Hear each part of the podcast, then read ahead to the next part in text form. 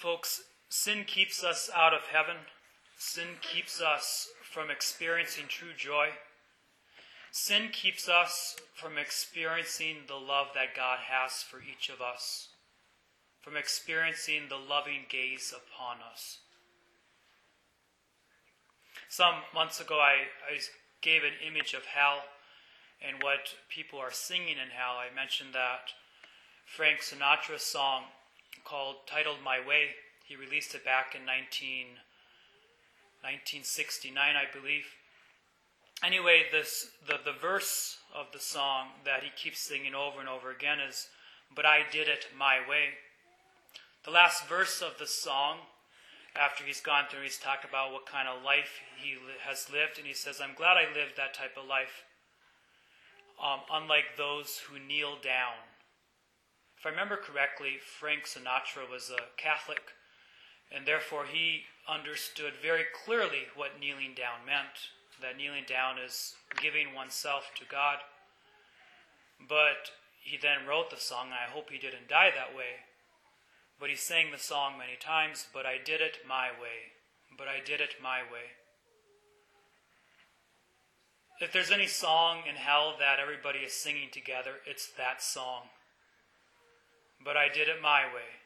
It's not, Thy will be done on earth as it is in heaven, but my will be done I did it my way. That's the whole reason why the Word became flesh and dwelt among us. It's why God became man, is because of our sin, because he, he saw that our sin is doing it our way. And in doing it our way, what ends up happening is we're not able to enter into life with Him. So He became one of us, He became a human being in all things but sin, to, to show us and to make us capable of doing it God's way, of living life God's way. So the Word became flesh and dwelt among us. When John the Baptist, who, who is the forerunner of Jesus, as he began to baptize, and as all these people came out to the Jordan River to be baptized, John had many disciples lots of disciples, including the scribes and the Pharisees, a number of others. But when Jesus arrives on the scene, John doesn't do it his way, but John says, Behold the Lamb of God. Behold the Lamb of God who takes away the sin of the world. John points to this one who's actually who actually is able to take away our sins and he tells his disciples, Behold the Lamb of God. In our in our English language today, we don't always use the word behold in our daily, you know, speaking. We hear it, you know, at least, you know, a couple times a week at Mass. But the word behold, the word behold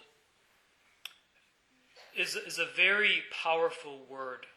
Th- think of it this way Think of the, the loving gaze of a dad who's watching his son or daughter play sports. And what goes on within that dad's heart is this, this joy, this seeing, seeing what his child is doing, and he's proud of that child. Or another example, the loving gaze of a mother upon her newborn infant there's this awe, there's this reverence at the person. Another example would be, you know, two, a, a man and a woman who, who are engaged, they're preparing to get married, and they're, they look into each other's eyes. There's this gaze. They're beholding each other. But it also can take place within really any friendship. When one beholds the other, one recognizes the goodness within the other, and one's heart is filled with joy at that. Behold the Lamb of God who takes away the sin of the world. We hear that phrase multiple times during the Mass. We hear we've already heard it twice in today's Mass. We heard it in our in our Gloria. It's usually sung as a song at the beginning of Mass where we give praise and glory to God. We heard it there. We heard it in our gospel reading. We're going to hear it at least four more times in today's Mass. Lamb of God, you take away the sins of the world. Have mercy on us. Lamb of God, you take away the sins of the world. Behold the Lamb of God. Behold him who takes away the sins of the world. This word behold refers to a relationship. So when the priest holds up the sacred host and says those words of St. John the Baptist, Behold the Lamb of God.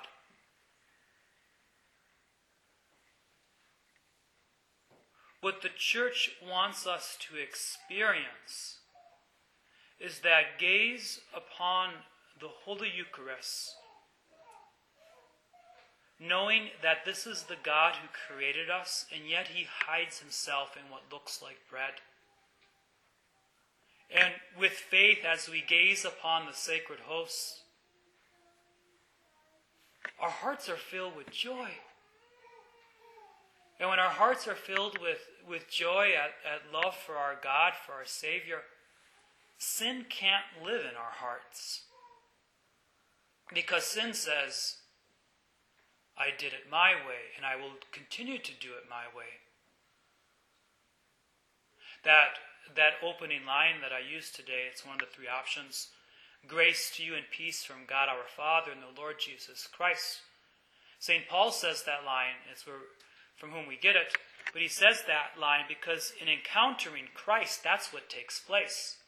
Grace to you and peace from God our Father and the Lord Jesus Christ. Sin takes away that joy. But when we bring our hearts to Jesus amidst the struggles of our life, amidst the difficulties, and I realize some of you have great struggles in your life right now, you may be wondering, does God love me? And the answer is yes. He loves you abundantly. And He wants you to, to bring your heart to Him, to gaze upon Him in the Holy Eucharist, and to receive His love. Then that love fills you with peace to continue through the difficult situation that you're going through. For the more we bring our hearts to Jesus, the more we offer ourselves with Jesus to the Father at Mass, then one day we will sing with all the angels and saints, Holy, holy, holy, Lord God of hosts, and not what those are singing in hell, but I did it my way. At this Mass, let us offer our whole self to the God who created us.